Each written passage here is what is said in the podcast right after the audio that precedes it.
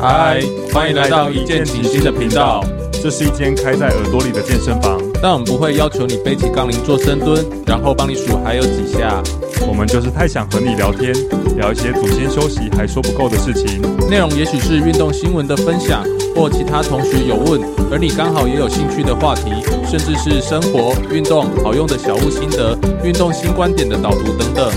毕竟要把运动融入生活，总不是边煮菜边深蹲就可以的吧？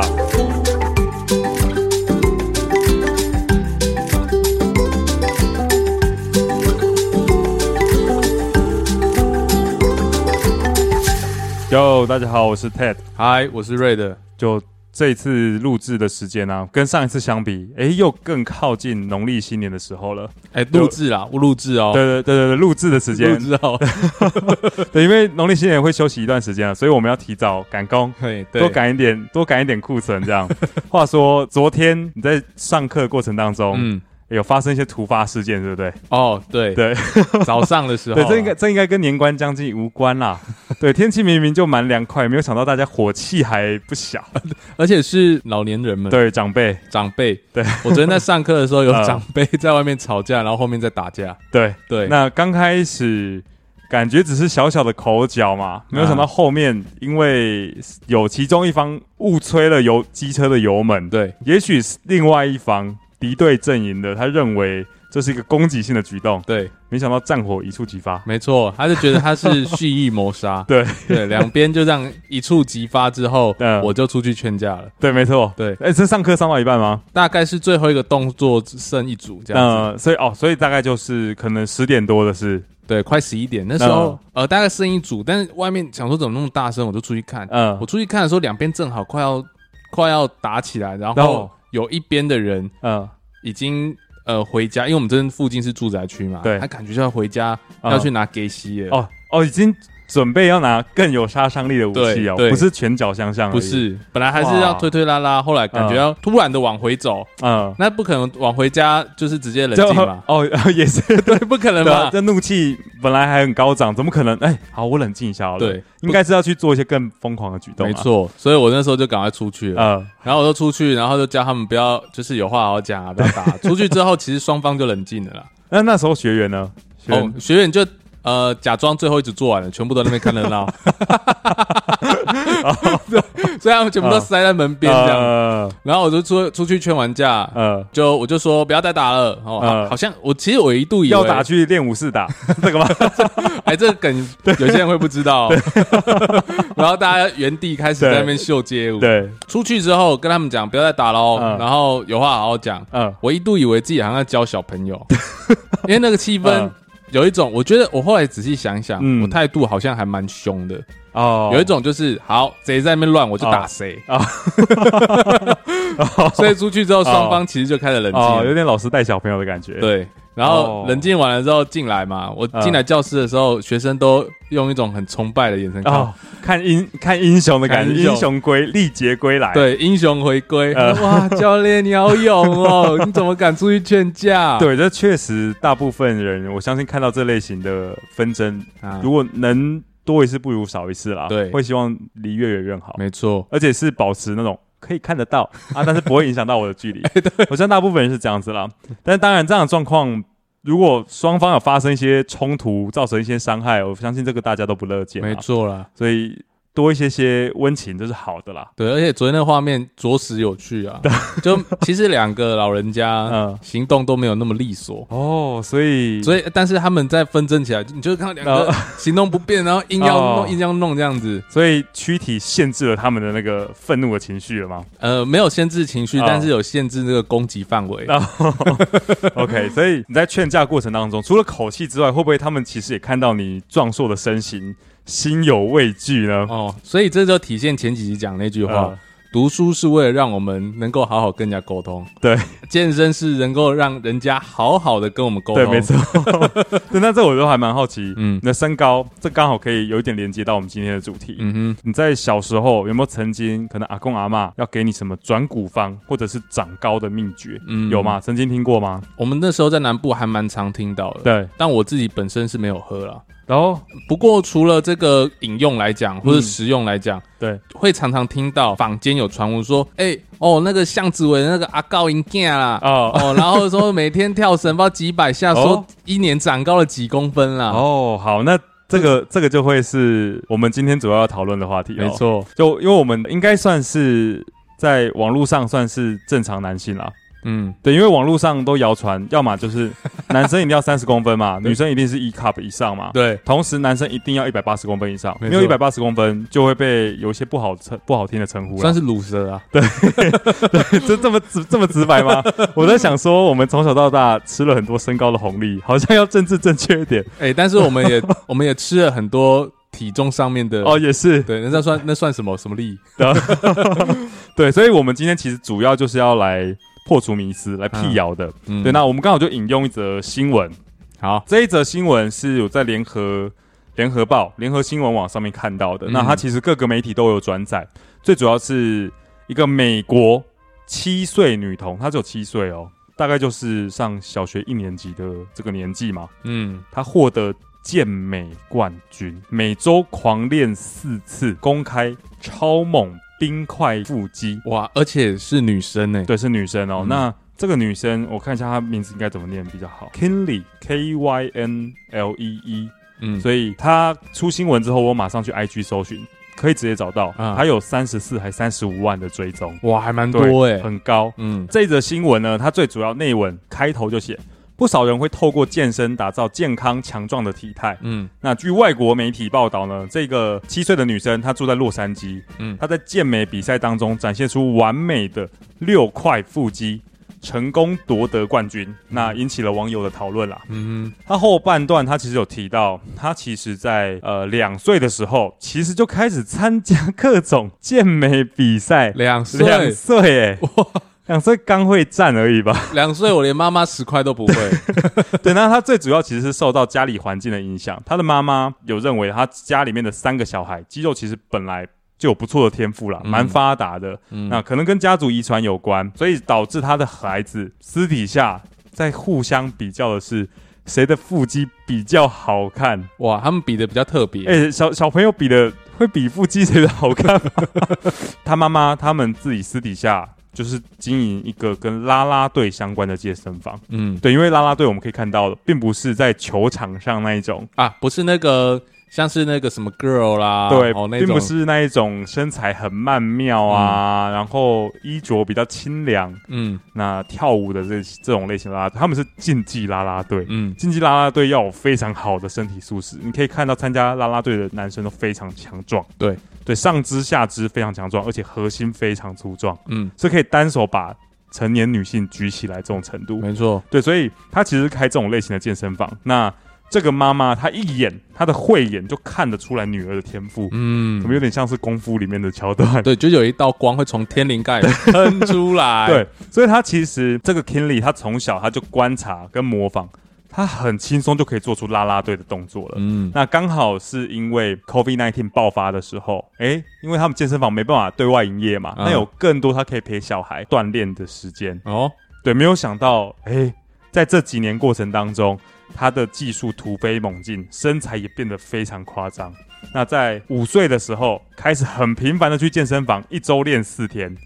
一周练四天，诶哎你五岁哦，五岁哦，你各位已经五的几倍了。我们没有要影射任何人啊，哎，对对 对，对，所以他其实就从这个时候开始，一直养成了训练的习惯。嗯所以你可以看到，听众可以去，如果好奇的话，你可以去搜寻，刚嗯刚讲讲 Kinley 嘛，K Y N L E E，啊你，去搜寻，他那腹肌真的很夸张，嗯非常明显，一格一格一格的。嗯，对，所以其实你看他才现其实现在我不确定啊，七岁嘛，对不对？嗯那他从二两岁开始就有参加健美比赛，我们没有查证啦。五岁开始很频繁的接触重训，嗯诶，那这个时候我相信大部分听众心里面一定会有一个疑惑嗯啊，这个妹妹以后大概就这么高了啦。长不高啦长。不高啦，嗯因为七岁了不起，应该是一百二到一百三十公分左右。嗯哼，对，那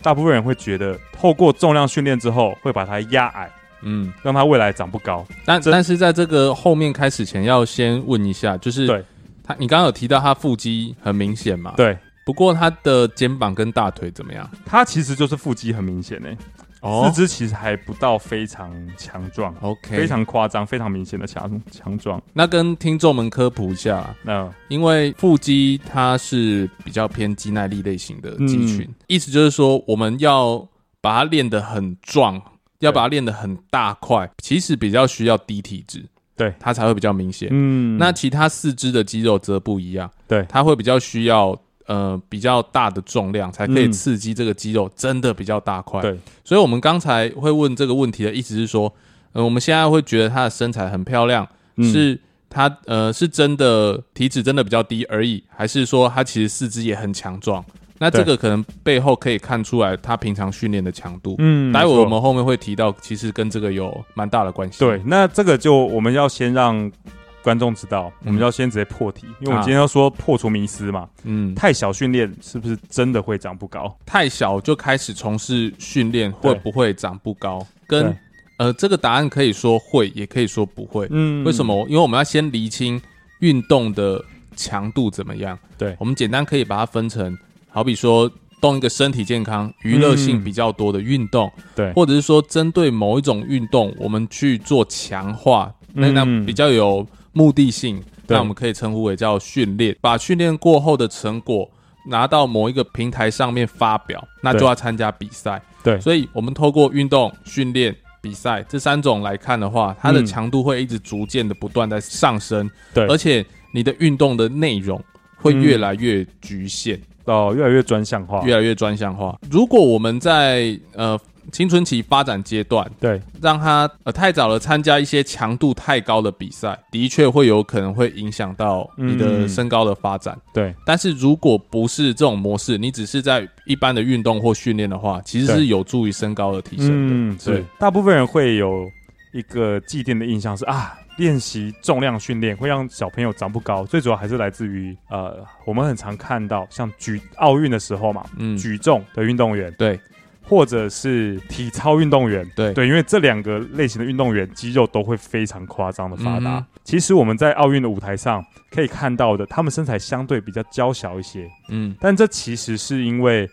因为高的都被淘汰掉了。没，错， 他们在生长过程当中，或者是各个比赛的成绩不断的筛选，把那些天生比例不好的，嗯比例不好指的是太高了哦。嗯，或者是可能体能没有这么好，运动表现那么好的，天赋不够好的，早就已经被比赛都筛选掉了。嗯哼所以我们可以在一个最高的殿堂上看到的运动员，绝对是顶尖中的顶尖。嗯，那当然，他的身材比例也会相对比较适合这类型的运动。那为什么？因为像是举重运动员好了，重量超级重的，但是那个杠铃放在地板上，不管你任何身高的人去拉，我们都要完整把杠铃拉起来才算嘛。嗯那身高越高的人，拉起来的行程就会越长。嗯所以，如果说我今天身材比较娇小，那我移动的行程变短了，那实际上做工也会变小。嗯哼，对于身材比较娇小运动员来说，本来就会相对有优势一些些。，对，再来另外一个是啊，假如说那个超高的人，啊，那杠片我记得是不是直径是四十五公分吗？还是五十公分？四十五，对，四十五公分， 45那等于杠铃它离地是二十二点五公分、嗯啊，那你要一个一百八十公分、一 百九十公分的人蹲下去去弯腰拉着它，嗯那他天生那个力学的结构就非常吃亏，对，所以大部分这种身高高的人早就已经被淘汰掉，或者是他们就不会选择这类型的运动。对，如果我们我们不是用这样看好了，假设对我们做那个运动，就真的会变成怎么样？对哎，那大家有在看游泳比赛吗？对，游泳比赛选手手都很长哦，超长所以你游泳游多了，手会变 长，会变刘备啊，各位，就有点倒呃倒果为因，好应该这么讲了吗？对，对，那像很多游泳选手是一百九十几公分，两只手打开还是两百多公分哦。哎，对，对，你你你会以为他是呃猿类， 对，对，他不是人类，但是因为手比较长，他比较快可以碰到那个嘛，碰到终点嘛。 另外一个就会是我从小也很常听到，嗯，爸爸妈妈一定说要跳绳。或者是、呃打篮球好啊对了，会帮助长高这件事情，嗯这也很明显。矮的早就已经 被淘汰了，你可以看到身材很娇小，像战神 Iverson，、对，那这种会真的是人中之龙啊！嗯你全世界全呃全地球就那么一个人而已，嗯历史上就那么一人了哼，啦没错，对，那当然也有，我记得好像还有另外一个甚至高更癌，可能才一百七十出头的，但是他现阶段好像没有在应 NBA 比赛。应该更久以前，是不是 Robinson 还是对对对谁，Robinson，对对他他曾经拿过灌篮大赛冠军，对，这是人中之龙啦，你绝对你绝对找不到太多，所以大部分其实在一级的比赛，嗯，因为篮篮球的框啊就那么高了，对啊，你当然你长越高越近越容易得分嘛，嗯越容易有一些防守上的优势，嗯就像最近的那个选秀状元文班亚马，对，斑马然后两百二十几公分， 非常高，所以它的臂展又非常长对，非，常夸张，它几乎不太需要跳，是站着就灌篮，对的那种感觉，嗯对，所以这种类型的人，他在篮球场上面超有优势，嗯那自然而然，当然他会在球场上让你看见，嗯哼矮的人已经被淘汰掉了，所以其实这个跟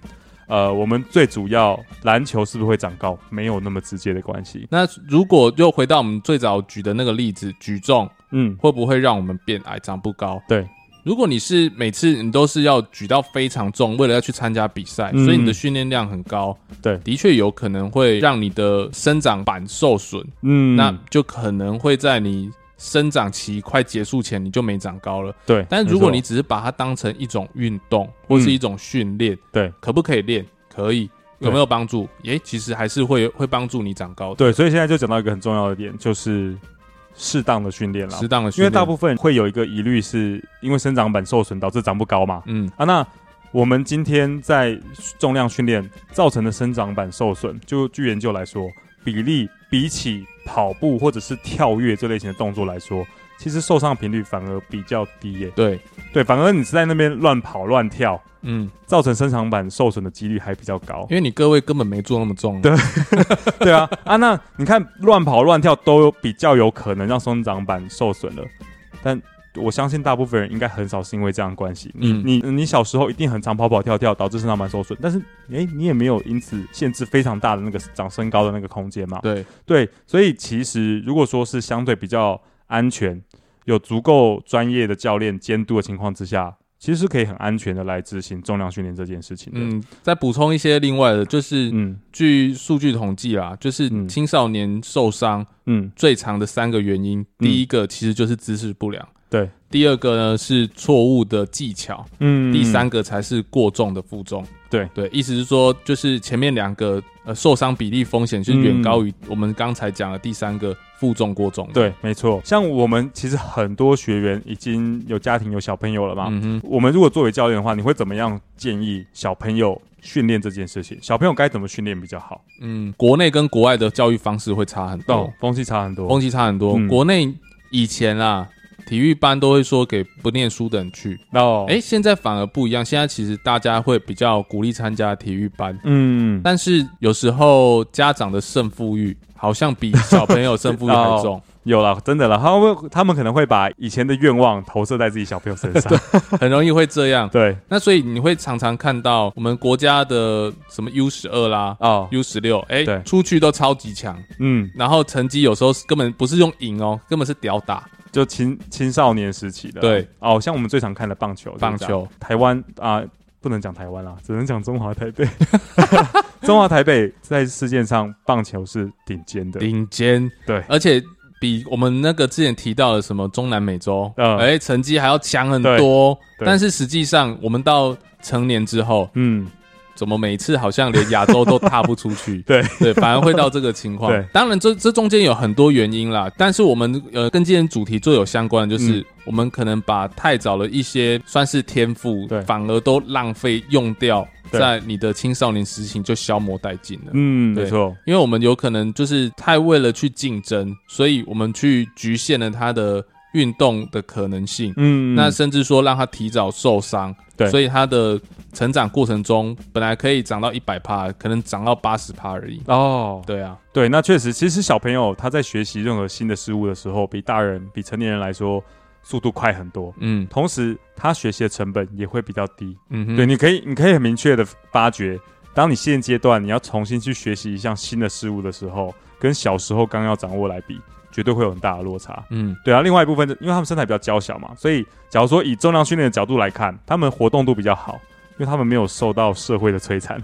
活动度很好。嗯对，然后再来另外一个是因为他们身材比较娇小，力学结构其实诶还蛮吃香的，所以这个时候接触训练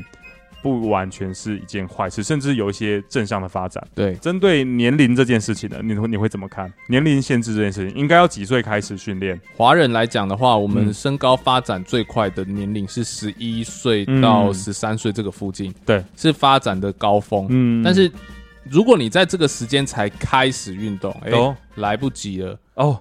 因为有时候是哦坏嗯习惯已经在小时候养成了。哦，对你小时候都让他，哎、就像现在我们去餐厅看嘛，那一定很多父母就会平板直接夹在他面前，哦他已经被三 C 已经这样摧残到，嗯他已经不喜欢运动。哦，所以会不会那个颈椎受损的这些毛病，年龄层会急剧的下降？这样往子哦下降这样对，。以往都会是成年人才会出现，现在小朋友可能就会有了。对，所以你要培养他运动习惯，对当然要在这个之前。我们在看这类的数呃文献或数据的时候，我嗯看到一个很有趣的对结论，就是他做各种各式样的小朋友的运动，嗯他连父母的变音都考量进来，哦，他得出一个特别的结论。嗯，他说，呃，有关于小朋友不运动、体重过重的这件对事情，跟爸爸躺在家里面划手机的时间长短其实有关系。哦，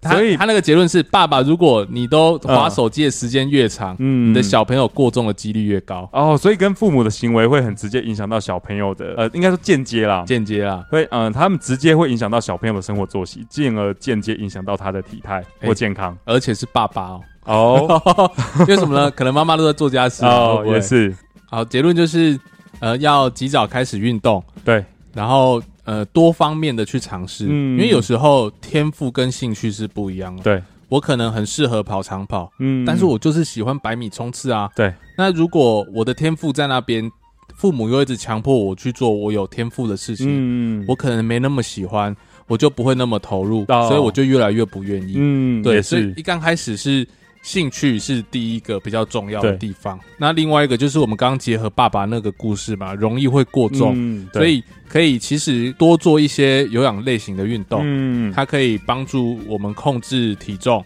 对那另外就是多做一些有氧运动，其实对你专注度的提升也会有所帮助。嗯没错，所以其实，在小朋友时期，多方向的尝试，避免太早的专项化，对大部分的小朋友来说会是有直接帮助的。那他其实真的要讲年龄的话，他其实没有那么直接，一定要几岁开始啊，主要还是看呃小朋友认知，他听不听得懂人话。 对，这一点其实比较重要。就重量训练而言，因为它实际上，假如说我们今天有负重的情况之下，那、他给你皮皮的，嗯他，给你爱弄不弄的，搞到受伤，哦那这那个这就很危险了。得不偿失。，对，所以实际上还是以小朋友他听得懂人话，他知道为什么这样做，那他知道可以，他可以接收你的命令，然后正确的执行，嗯，这一点会比较重要。哦，我觉得我们有需要再科普另外一个知识，嗯就是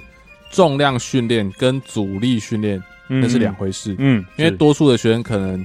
呃对于这个的认知上没有那么清楚。对，但其实它有一部分重叠，但是嗯定义上面会不一样。嗯我们所说的重量训练是在自身体重以外，对，额外去多做一些重量来帮助我们进行运动跟刺激。嗯阻力运动是额外的阻力，但这个阻力不一定是重量，对，所以它可能是弹力带，嗯其实就算是一种额外的阻力运动。对，那所以其实呃，阻力训练跟重量训练两个不一样，嗯但各自都有强度的问题，所以对我们刚才可能在用词上面两个都会提到，但是对我们最主要都会强调强度才是会不会造成主题的一刚开始嘛，就是、嗯呃小朋友跟身高的这个关联性的关系，这样对。那我比较好奇，因为刚刚我们提到那个小朋友，他据说两岁健美比赛啦，这个我还是存疑啦，所以我还是会提一次。然后五岁开始很频繁的训练，就你自己而言，你有没有？你小时候有没有接触什么运动？那你有没有觉得影响到你身高发育？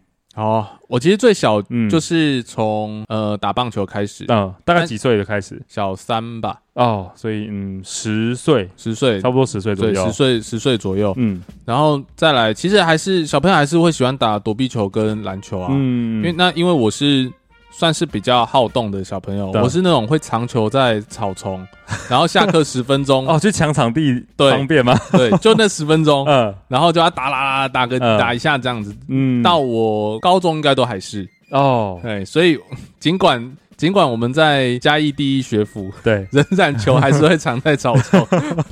哦，那那这样到大学之后呢？大学之后就不得不一定会一直接触运动或训练了吗？也会，但是因为一直都很有兴趣，所以嗯啊也不会特别排斥。只是说大学的时候开始会做一些比较科学化，那然后有计划性的运动，因为嗯以前其实都算土法炼钢。嗯对，，所以我们可能还是会有一些什么拉皮带啦，什么拖轮胎跑步啦，然后哦哇，很对像是如果是以运动为题材的电影，那他嗯要强调主角付出非常多的努力，嗯，非常能吃苦，大概就这些动作了。所以你你哎、你各位如果有在看一些国片，应该有画面哦， 你会开始想象有一个人会倒立在火车上，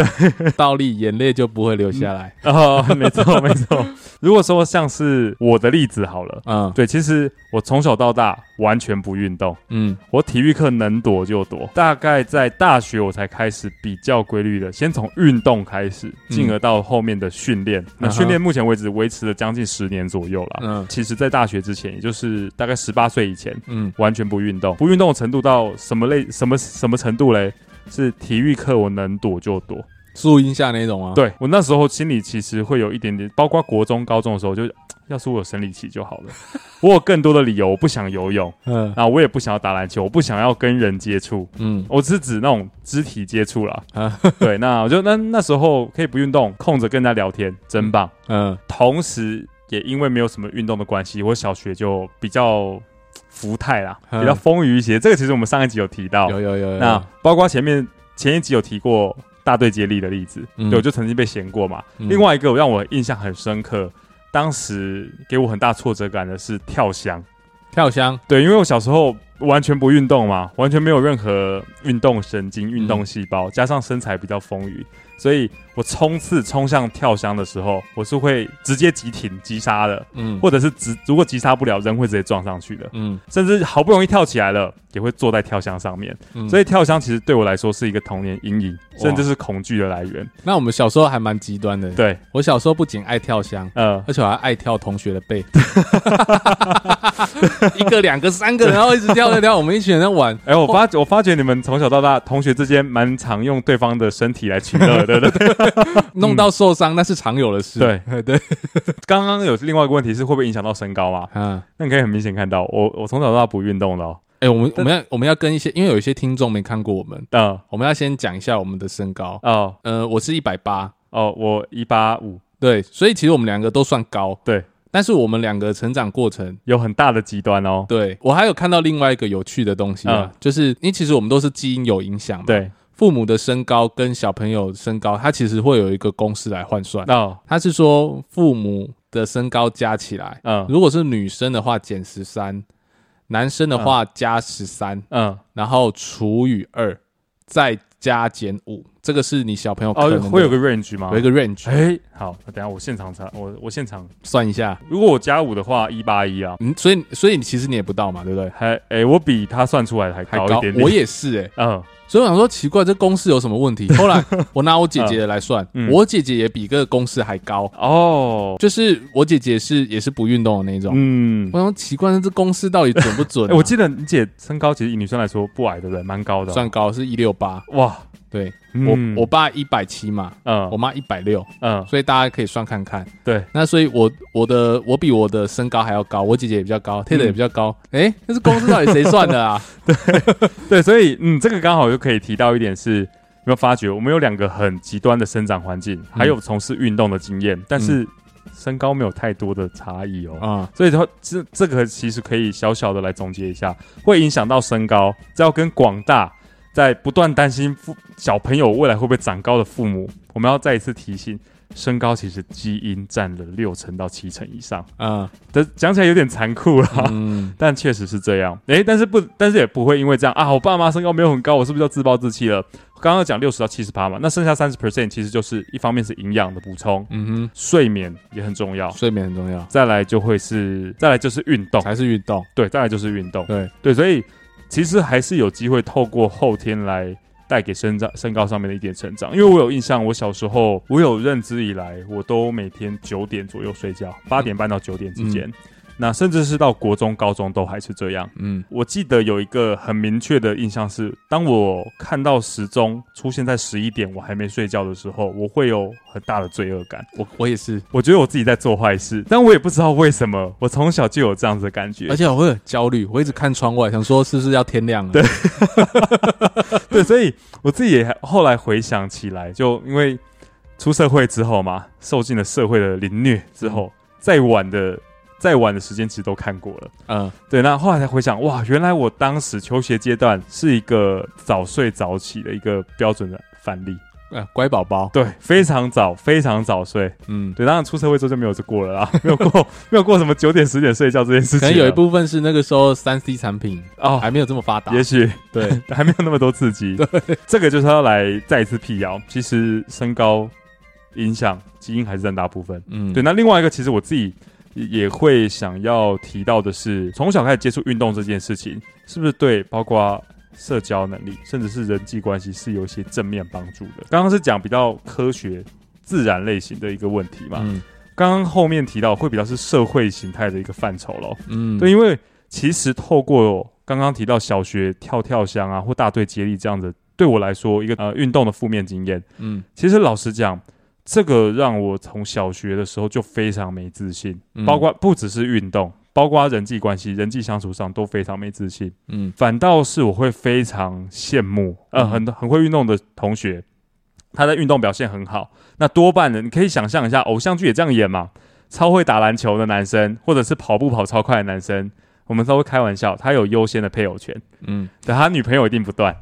对，那那时候其实我就会非常羡慕这样类型的人，但是老我我那时候并没有付出努力啦，嗯我，就一直一直干瞪眼。那嗯这一点你怎么看？我我觉得照我们对于运动的认知，嗯很常是其实跑大队接力也是一种单一运动，对就是跑快嘛。嗯那小时候还有运动会，对，另外一个就是可能百米赛跑。嗯嗯啊，那其他的运动应该比较少人参加吧？对大部分都跟这个有关系，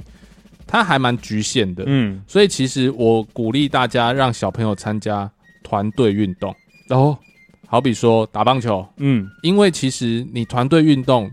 在这个运动里面所需要的角色很多，哦哦，你理一解定嗯你一定有一个你比较擅长的位置懂，然后你会在这个位置得到大家的鼓励，嗯或是得到大家的赞誉。哦那因为其实团队运动很难靠一个人独立打完一场比赛，对，所以你大家各种帮忙。嗯那意思就是说，其实呃，大家一起发生一个正向的化学反应没有那么简单。对。不过一旦它发生的时候，所有人都会得到一个前所未有的开心的感觉。嗯那个是没错那个是你做个人运动没有办法、哦得不到的。对，就。从小你就可以透过团队运动，一方面你可以放在你所要的位置上，发挥你的长才，嗯，对，那就借此就可以得到团队之间的认同感。对，再来是你就可以发挥你的能力，在整个团队当中互助合作，嗯这也是另外一个在社交或者是人交人际关系当中很重要一点。没错，从小就学会互相合作，那借此来获得一个团队的荣耀感。我相信对，呃，包括人格的发展，或者是融入社会来说，都有很正向的帮助。啊对，没。错，所以其实好比说打棒球啦，嗯，或者是或者是说踢足球，对，对我鼓励大家让小朋友多参与人、嗯人数多一点的活动，对这样子比较容易在呃众多不同的长才中找到合适自己小小朋友容易发挥的位置。嗯，没错。那你自己在教学过程当中啊，这几年你有没有碰过年纪最轻的学员？呃，我的学生如果以有运动过的，嗯，最小大概是小三、小四。哦，所以大概就真的是十岁、十一岁左右对他，不过他们来就是有点像体育课。啊，那不过如果是讲到规律运动比较长时间的，像大概训训练的这种对类型比吗，较像训练的，要嗯大概是国一呃高一哦，对，高一开始，大概就是嗯十六岁左右。对，因为那个个时候其实已经发展的比较完整了，嗯这样子嗯我们就可以朝他比较想要的目标去做比较多的强化。哦，所以那当时这个高一的小朋友，他在安排训练的时候，其实跟现阶段学员接触的重量训练程度上就有比较类似了。，对，比较呃，如果以我们刚刚这这两个例子来讲的话，小三小四很像在体育课，什么都会玩，嗯，啊但是就是以广度为主。那那开始有一些深度的那个到我们到高一的时候会比较呃，会比较容易多介入这种模式。嗯大概跟现在成年人的呃运动课表专注的程度，对可能有百分之六七十相像。哦，对嗯，那剩下的还是会发展比较多多元性的部分。对，因为像我自己，其实在以前店里面的经验，碰过最高、最年纪最小应该是国二左右，嗯但这国二的呃妹妹其实是她妈妈带她来运动的，嗯她哼，妈妈就住我们店后面而已，正后方防火巷那里，嗯对，所以她通常都会带妹妹一起来运动。在运动过程当中，她其实也没有刻意局限她有什么类型的训练，并不会说啊，我今天我想要减肥，我就疯狂上重训，或者是疯狂飞轮。基本上，她妈妈会让她所有项目都尝试，所以这会是一个刚刚我们谈到那么多很好的一个示范，她所有项目都尝试。再来另外一点是，因为她国中嘛，其实依照现在大家传统的观念来说，还是蛮早就开始接触重量训练的。对他才十二、十四、呃十四岁，对十三、十四岁左右。但是这个妹妹十四岁，一百六十五公分，哇，还蛮高的欸， 而且她脚比我还大， 她鞋子穿九点五号，就表示大家很常用脚脚的长度来判断她长高的那个空间嘛。对，像她未来绝对有继续长高的空间。哎呦，她现在她现在高中了啦，嗯所以以说不定这么久没见，她身高应该更高了。嗯，所以这又可以再一次的验证跟身高没有太直接的关系。嗯她很早就开始接触重量训练了。但是如果这个发展在一般的家庭，对，他长高的时候说啊，这要打排球啦，这要对打篮球。哎、对，真的，可是如果他不爱，嗯，哇，G G，对，因为老实讲，我真的我超常被这样讲的，嗯一定会问我，从小就会问你会不会打篮球嗯啊？那你会不会打排球？哼，不会， 那你会什么？ 直接直接没有别的这样， 对，所以其实偶尔有跟学员聊到，我后来是选择羽球当做我的单一项的专项运动啦。嗯，对，因为羽球确实在竞技的过程当中，可以不用有太近距离的肢体接触，嗯，对，不会跟不会有男生跟男生之间互相摩擦的那种感觉。哦就篮像篮下卡位这对，样，没错，嗯 就隔着一个网子，自己打自己的嘛。嗯对啊，啊打不到就打不到，我不会有太多碰撞。嗯，或者是肢体接触。我以我以前超爱打篮球，但呃呃，我每次打完篮球回家，我妈第一件事情就是嗯说，为什么你打完篮球之后比别的球类运动还 臭？因为我们在篮嗯下卡位的时候，身上呃不是只有我自己的汗， 哦， 大家就相濡以沫啊。哎越讲越恶心了。对，所以我们到最后，我们还是要总结一下，再一次辟谣，因为我们现阶段其实多半都是分享我们这段期教学期间的经验，还有我们从网络上获得一些资讯。嗯我们为了再次辟谣，终结这一个太早接触重量训练是不是就会长高的迷思？对，那我们总要找一些相对有公信力、有权威性的一个呃证明，嗯证明我们说的话是正正确的嘛。那其实我很快速地带过，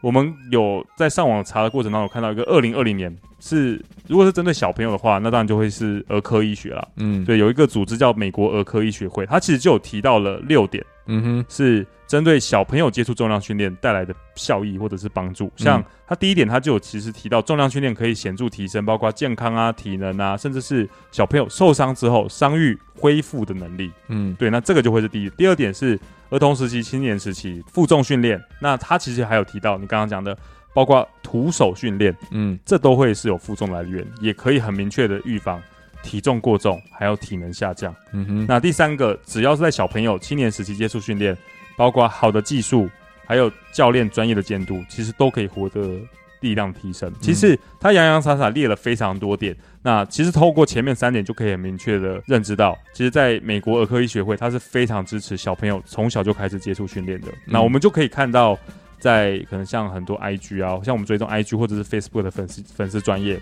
他们那一种国外的训练营，很多小朋友其实小时候就开始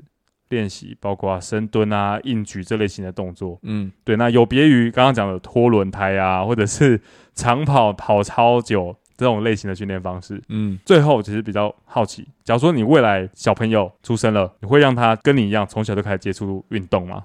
哎，我这个跟很常跟学生在聊到这个，对，因为有因为我们到我们这个年纪了，嗯学生有时候学生催婚哦，嗯，会比父母还勤， 是哦， 然后哇嗯孩子大家除了催婚以外，另外一个就是教练，你比较喜欢女儿还是啊男男孩这样？嗯，我都是说，呃，其实以私心来讲的话，嗯我比较喜欢女生，对因为觉得女生小公主对啊很，可爱，嗯捧在手手心里面这样。但是同时，我又想要一个男生来继承我的衣钵，哦，让他进职棒，是吗？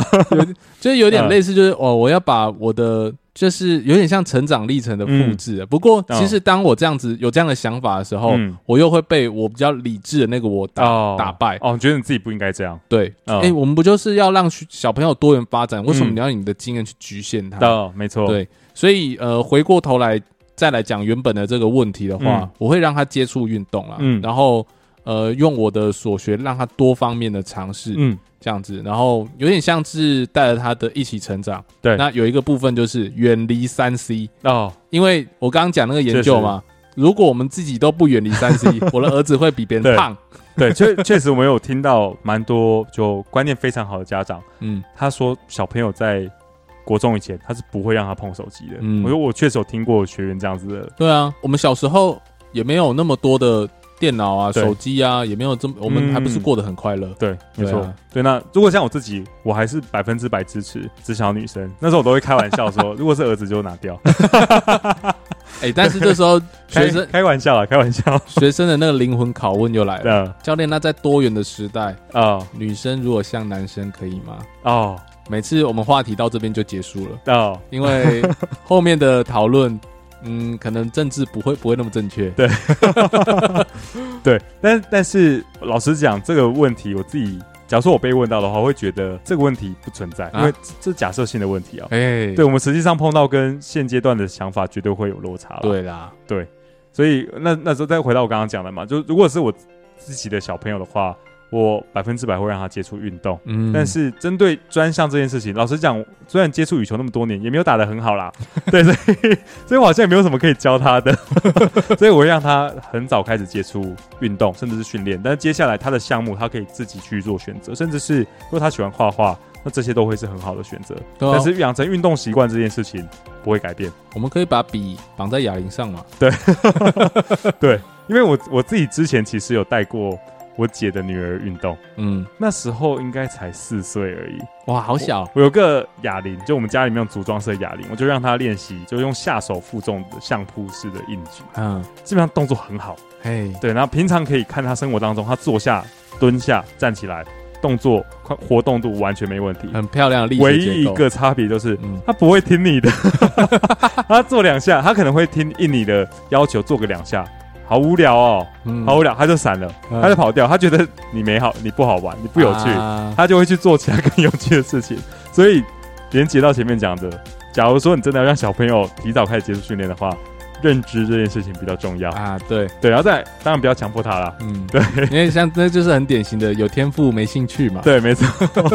OK，所以以上是针对我们今天一方面新闻分享，一方面是透过我们个人的经验，还有美国儿科医学会的一个证明，嗯来破除大家重量训练是不是会影响到身高发育的这个迷思。嗯， OK，那我们节目今天就到这边。OK，好，谢谢大家，我是 Ted，好，我是 Red，好，我们下次再见，拜拜。拜拜。